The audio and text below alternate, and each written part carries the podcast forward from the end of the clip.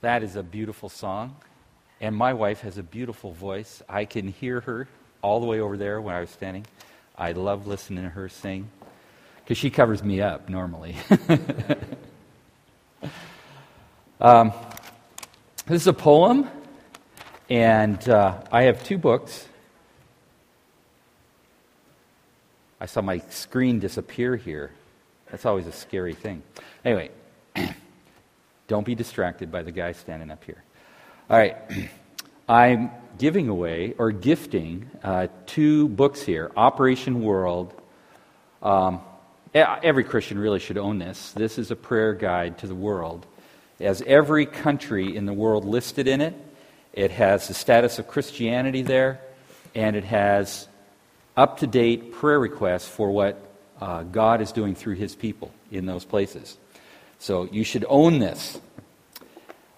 I'm also uh, gifting the Global Mission Handbook. This just came out a year and a half ago.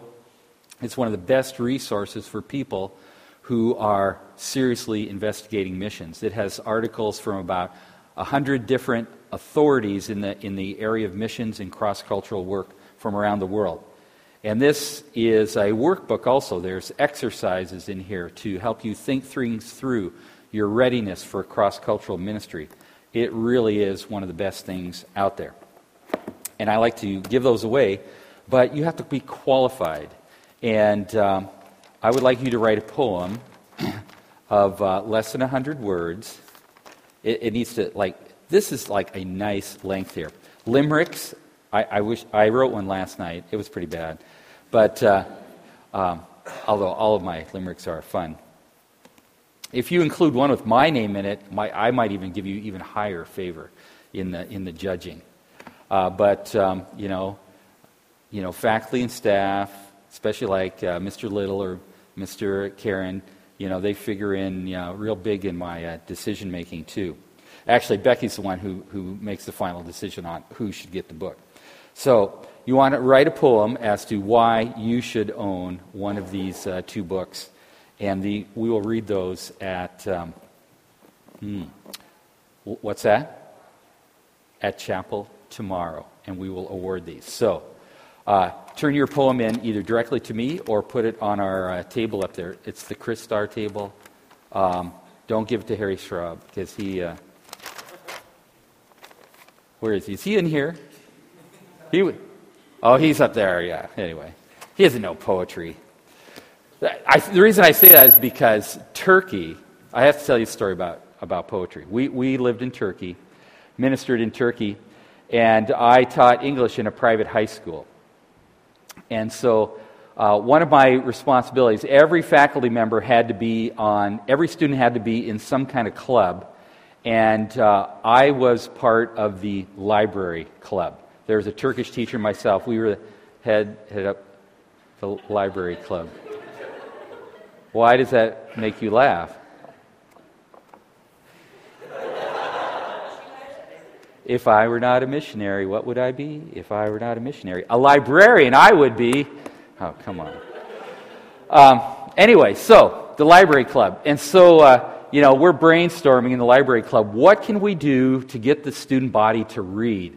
And so I'm going, you know, typical North American fashion. Let's have a contest. The one who reads the most pages of books in English will win a subscription to their, their favorite English magazine. The one who reads the most pages in Turkish will win that subscription to their favorite Turkish magazine. And the students in the club go, oh, that's a good idea, that's great, you know. And then they kept brainstorming some more, and the, the Turkish teacher says, let's have a poetry con. Oh, yes! Poetry con. I mean, they just went absolutely berserk about poetry contest. Oh, okay. I'm, you know, I'm not that into that, but uh, okay. Well, I found out uh, every every Friday uh, in Turkey at schools across Turkey they have a um, closing ceremony for school, and interestingly enough, um, they they uh, they sing the the national anthem, and uh, every club in the school had a poetry contest. And their week, in library week, they had, you know, they they had poetry for soccer. They had poetry for volleyball. They had poetry for every club in the school. Anyway, so it, it was a big deal. And at that ceremony, they sing the national anthem, they read the poem, and then they would put the flag up, the Turkish flag up, and everybody would go home. And on Monday morning, they'd do the same thing all, all over again. They'd sing the national anthem, put, take the flag down, and have school all week. So when they were in school, the flag was down. Anyway, I do not know why that is, but that is the way it is. Anyway, write a poem. We're having a poetry contest. Pretend you're Turkish. Throw a couple of Turkish words in there, and I'll give you extra points. Okay, enough of that. You know, I only have one message, and it's about God and Jesus, who is the Savior of the world. In fact, I had Mister Karen review to see, what did I preach last year when I was here? And sure enough, I preached the same message, so here we go. It's review, so don't go to sleep. No, actually, it's not. I, I switched the text around. No, this is actually completely new, never been done before, actually. Seriously, because I just put these points down. Um, well, two of them I came up with two days ago, and the, and the third one I just added when I was sitting down there. So, let's pray. Lord, I just want to thank you for your great goodness to us. And truly, you are the Savior of the world. And Lord, um, in class earlier this morning, as we talked with Ahmed, and Lord, the one student who said, we have the Holy Spirit within us as a testimony to the truth. Lord, that is so true. And Father, I pray that your Holy Spirit would speak to our hearts and confirm the truth of your word to us. Lord, that you would convict us, that you would encourage us, that you would challenge us. And Lord, may my words be forgotten, but may your truth be burned into our souls. And we ask it in Jesus' name, amen. As you can see on the screen up there, I need to turn around and make sure that it is portraying exactly what I'm doing here, and that our tech guy back there is not doodling onto my my trans my overheads back there. All right, there you can see the Christians of the world. Every little dot there represents uh, Christians. Now you see Canada does not have that many blue dots. That's not because we don't have a lot of Christians, it's because we don't have a lot of people. We are like the emptiest nation in the world when it comes to uh, land use. We got a lot of empty land, under which a lot of dirty oil is under it. And thus, we we are fairly protected from the uh, um, ravages of recession that are going around the world. Now, we superimpose on this, we have the unevangelized of the world, and you see those uh, red areas there, and you can see they're basically not where uh, believers are. That's one of the reasons they haven't heard of uh, Christ, is because we are not among them. So there's this great imbalance in the world. We use these terms reached and unreached. I like to use the word least reached, because a lot of people think unreached means unevangelized. Like many of you where where you live, not here, well, maybe here, maybe you, the, your next door neighbor in the room next door to you is unsaved, but uh, no, sorry, I don't mean that. Uh, but uh, a lot of people think that their unsaved neighbor next to them is unreached. No, they're not unreached. The fact that you as a believer live next to them, and you are of the same culture, you can communicate the gospel in a way they can understand. They are living within a reached culture. Unreached or least reached means that there are not Christians within their community who can share the gospel in a way that they can understand it. In other words, uh, unless someone crosses a cultural barrier, those people will not hear the good news of Jesus Christ in a way they can understand it. So what this chart shows here is that approximately a third of the world lives in those kind of communities. A third of the communities of the world are least reached. Unless some Christian from somewhere crosses a cultural barrier, these people will not hear of Jesus Christ. Now, uh, remember the red dots that we saw earlier? They pretty much parallel these three major groupings. Islam is the largest non-Christian religion in the world, Hinduism, and then Buddhism. Uh, the primarily the unbelievers of the world, the ones who are least reached, who can't hear the gospel unless someone goes to them, live in amongst these uh, three major world religions. Now, let's look at um, this uh, map again. Where do you not see red dots?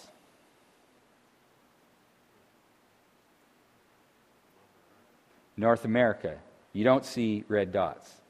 South America, you don't see red dots. Does that mean that we shouldn't send missionaries from Canada to places like Brazil or Paraguay? No, not necessarily, because God sovereignly leads people to help the church where it's established to complete the job in their country. But by and large, the Great Commission says to us, go and make disciples of the nations. We are to go. Well, let's let's look at a passage of Scripture I want to start out with.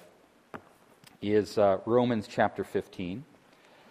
This is kind of a verse that I use all the time. I believe this is the missionary verse, Romans chapter fifteen. Paul goes through the whole book of Romans. Uh, you don't graduate from this place until you have studied very thoroughly the book of Romans. It basically contains all of New Testament theology. And down in the last chapters of Romans, Paul gets very particular. He's talking about some personal things and all. And uh, he says, um, uh, verse nineteen, in the power of signs and wonders, in the power of the Spirit, so that from Jerusalem, around about as far as Illyricum, or today's Albania, I have fully preached the gospel of Christ. So in all those areas, he's completed his job as a missionary. And he says, and thus I aspired to preach the gospel, not where Christ was already named, that I might not build upon another man's foundation. But as it is written, those who had no news of him shall see, and those who have not heard shall understand. Paul, I'm putting my watch out here. It's going to be meaningless, I know, but I'm putting out there just as a safeguard. I aspire to preach the gospel, not where Christ was already named. He was committed to preaching Christ where there the church was not established, where there were not people who could communicate Jesus. And this is what the missionary impulse is, to go to those places where you can't hear about Jesus because there are not other witnesses there. That's what it's all about. Go and make disciples of the nations. Every single one of us must be involved in some way in this task. This is the very heart of God. God wants every person on the face of this planet to have an opportunity to accept Jesus Christ, our Savior. I can't say that any more clearly. Now, that in this school, I know, is made very clear. But it's very easy to forget about the state of the world living here in Canada, especially on a campus like this where, you know, we live and mix with saved people all day long. But I want you to know that there are places in the world where there are literally no believers. Now, looking at this chart, and we looked at this uh, map previously, we saw the blue, and then we saw the red. And basically the red here, is, there are very few believers. Uh, in India, can you identify India on the chart there? I have a little arrow here, right there. There's India. Actually, this is South Asia. Here's Bangladesh, here's Afghanistan, here's Pakistan, here's India.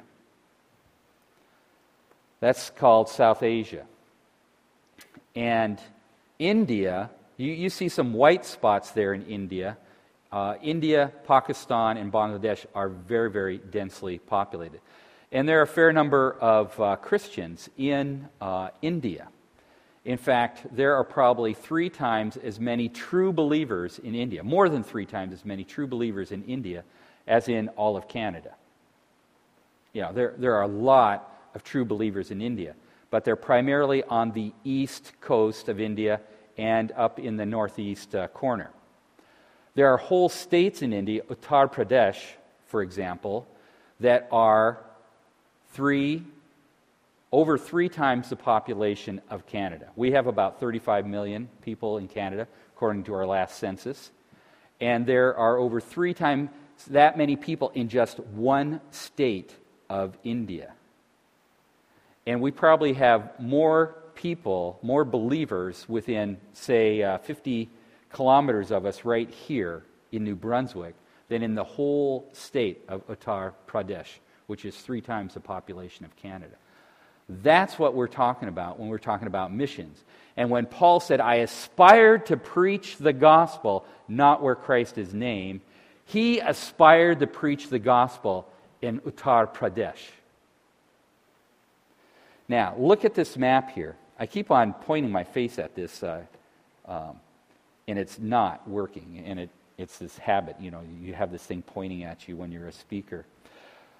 Uh, look at that, that uh, map of the world there, and what are the, some of the countries there that you can make out as a neophyte uh, geographer there? Name some of those countries. Excuse me? Did you say Iran? Morocco. Oh, yeah. Right there. Morocco. And you speak French, do you not? The second language in Morocco is French. I was just talking last year to some of my really good friends who minister there, and I said, if you had to do it all over again, what would you do to prepare to come to Morocco? I'd learn to speak French first and then Arabic when I got here. Anyway, just, just so you know, just not laying anything on you, but Morocco, Morocco is the population of Canada. It's the population of Canada.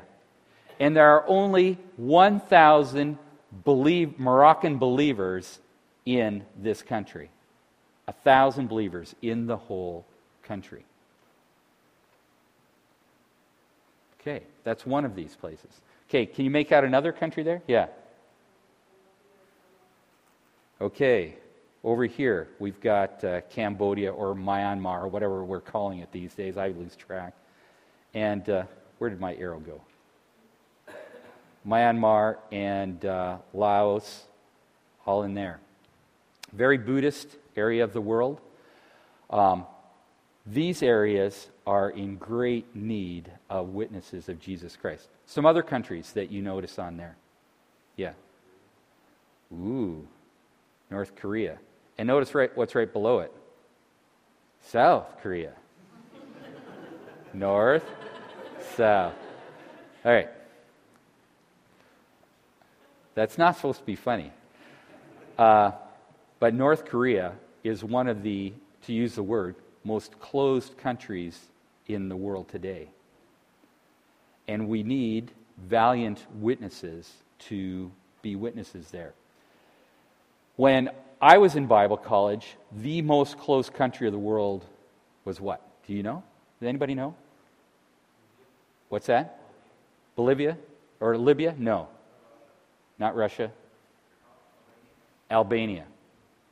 Albania was the most closed country in the world. In fact, it was officially atheistic.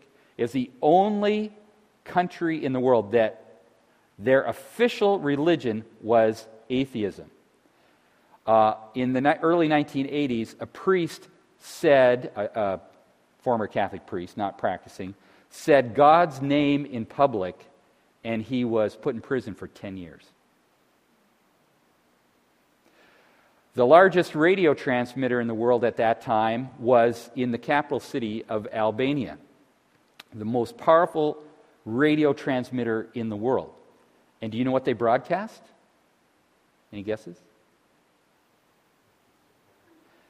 No, not atheistic rhetoric. It was not used for broadcasting, but for jamming radio signals so that nothing could come into their, this country. We couldn't even broadcast into Albania. People would take fluorescent orange bags with Albanian Bible verses printed on them, inflate them with hydrogen, and let them blow across the border into Albania. That's how we got the gospel into Albania. But in nineteen ninety-one, when communism basically was overthrown in the former Soviet Union, things, uh, much of the Eastern Bloc countries of Eastern Europe, uh, communism uh, was overthrown. Enver Hoxha, uh, the communist dictator of Albania, was killed. And in nineteen ninety-one, missionaries, for the first time in like one hundred years, walked across the soil of Albania. And today, Albania is one of the most responsive countries of the world uh, to the gospel. So they went from the most closed country to one of the most open countries in the world. The same thing happened to Mongolia. In uh, when I was in Bible college in the early nineteen eighties, do not compute that, in the early nineteen eighties, there were only ten known believers in the whole country of Mongolia. But today, Mongolia has thousands of believers. It's not a real big uh, populous country, fewer than four million people there. But they are now sending, for amongst the believers there, for, I'm not sure exactly what the proportion is, but they send more missionaries per believer than any other country of the world. And it was in the top ten least evangelized countries of the world. This can also change in North Korea if we of the church will, if we will pray, if we will all do all, worldwide the church does all in its power to see the gospel come there. Paul said, I aspired to preach the gospel where Christ is not named. So, I have three points I want to make today, and the first one is go tell. Now, in Canada, I, I hear this so much in my own church and other churches, is we invite people to church to come hear the gospel. Inviting people to church is not evangelism. The church is primarily meant for us as believers, to equip us to live Jesus in the world as a witness and a testimony. The Bible says, go tell, not come and hear. We hear preached many times from the New Testament, you know, like the woman at the well. She says, come and hear a man who told everything I ever did in my life. That's true. Come and hear. But what she's doing is, come meet Jesus. Jesus is not in your church building. Jesus is everywhere. We invite people to Jesus, but we are to go and tell people about Jesus and invite them to Jesus. So that's the first point I want to make, is that inviting people to church is not evangelism. Evangelism is going and telling people, being a witness of Christ. Because, of course, you see in uh, First Corinthians chapter fourteen, Paul says, if an unbeliever should happen into our assembly and hear us prophesying, he will fall down and say, God is in this place. So the implication of that very passage is that, that unbelievers weren't often in the assembly of the believers. It is a worship service intended for us to equip us as believers to live Jesus out in the world. Can I say that more emphatically? Go tell, not come here. Okay? That's my first point. My second point is, and I hear this in mission conferences a lot, and I may step on some toes when I say that,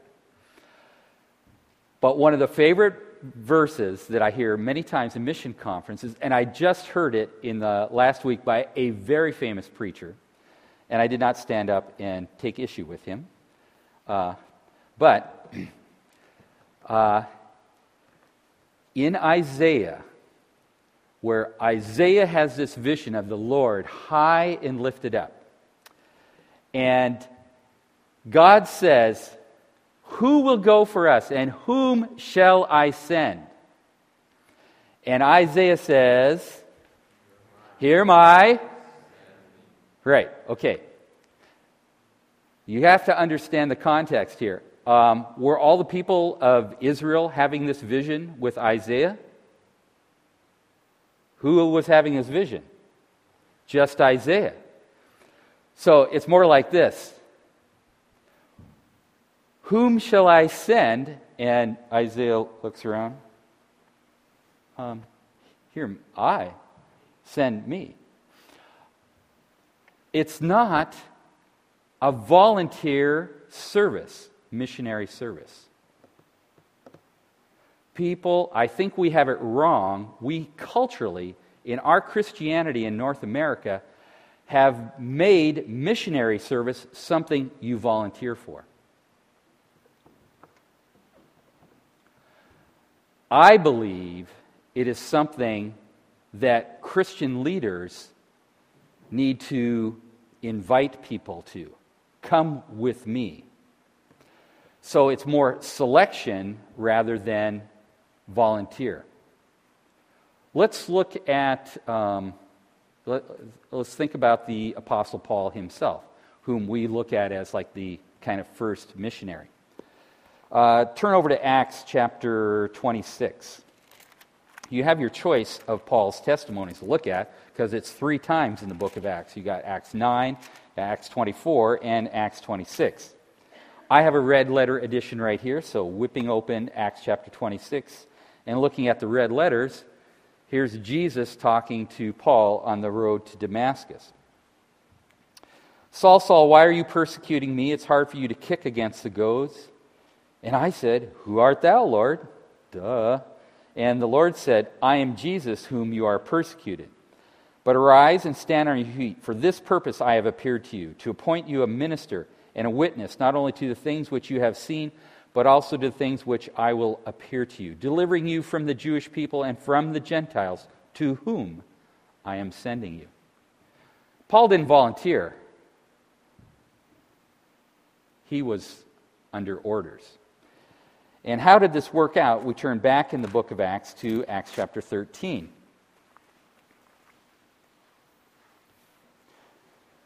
Now there was at Antioch. Now we have to understand Antioch also. Antioch was the first place we have a non-Jewish church. It's the first time that there is a Gentile church. You know, such a big deal was made that, you know, Peter, you went and spoke to Cornelius, the centurion, and you shouldn't have been with those Gentiles. I mean, you know, go and make disciples of the nations. You know, how long did it take? You know, we don't know the time gap there, but it took them years to grasp the fact that God really wanted them to witness to non-Jewish people. And so here, people who were scattered because of the persecution of Stephen, some of them went to Cyprus and went as far as Antioch and started speaking the gospel to Gentiles there, and people turned to Jesus Christ. And so Barnabas was sent up there to put the seal of the church upon them, and then he, he knew, Paul, oh yeah, Paul, I, I remember Paul, you know, he had this vision of Jesus, and I took him and introduced him to the elders in the church, and we sent him off to uh, Tarsus for ten years for safekeeping, so we didn't kill him in uh, Jerusalem. He would be really helpful here. So I brought him in there, and they were some of the primary teachers. So there you have Antioch. The first Gentile church, and they realized that some, God had done something absolutely unique here, that it had not been done in history. No more was it direct seed of Abraham who were the chosen people, but every tribe and nation and tongue were welcome to him. Something special had been done. Now there were at Antioch, in the church that was there, prophets and teachers, Barnabas and Simeon, who was called Niger, and Lucius of Cyrene, and Manian, who had been brought up with Herod the Tetrarch, and Saul. I ignore that one? That's annoying. At twenty after, I thought you... Oh, I was... Yes, right. Okay. I was confused on time here. But that's all right. That's all right. The Holy Spirit is working. Uh, And while they were ministering to the Lord and fasting, the Holy Spirit said, "Set apart for me Barnabas and Saul for the work to which I have called them." So here is another affirmation of Paul's call. These men, the leaders of the church, and, and Paul and Barnabas are like founders of the church, in a time of prayer and fasting, the Holy Spirit spoke to them, took two of the key leaders, and sent them off. Turn over three more chapters to uh, Acts chapter sixteen, and Paul is launching off on a second missionary journey here with Silas, and Paul, you'll read, selected Silas in the end of chapter fifteen there. But here's how Timothy came to be part of the missionary band. He came also to Derbe and to List, Derbe and Lystra, and behold, a certain disciple was there named Timothy, the son of a Jewish woman, who was a believer, but his name was a, but his father was a Greek.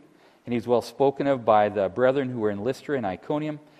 Paul wanted this man to go with him, and he took him and circumcised him because of the Jews who were in those parts, for they all knew that his father was a Greek.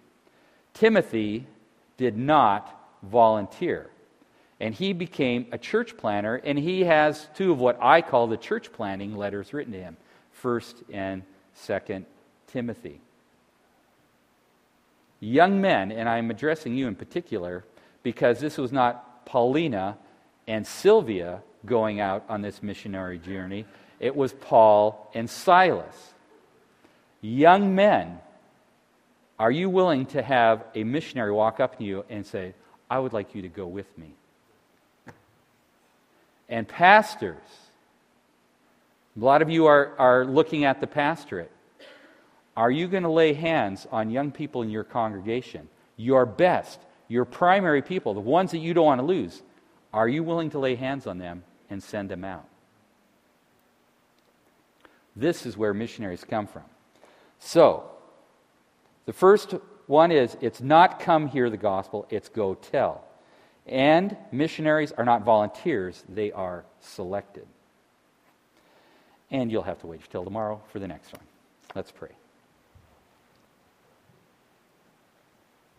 Lord Jesus, we pray that you would take your word and speak to our hearts. And Father, I pray that Christian leaders across our land would take their responsibility for not hogging the wonderful spiritual people you place in their care, but thrust them forth into the harvest field. Lord, we pray that you would send forth laborers to North Korea, to Morocco, to Burkina Faso, to Yemen, to northern Iraq, to Saudi Arabia. Lord Jesus, we pray that you would send people, fearless people from your church, in the name of Jesus Christ. Amen.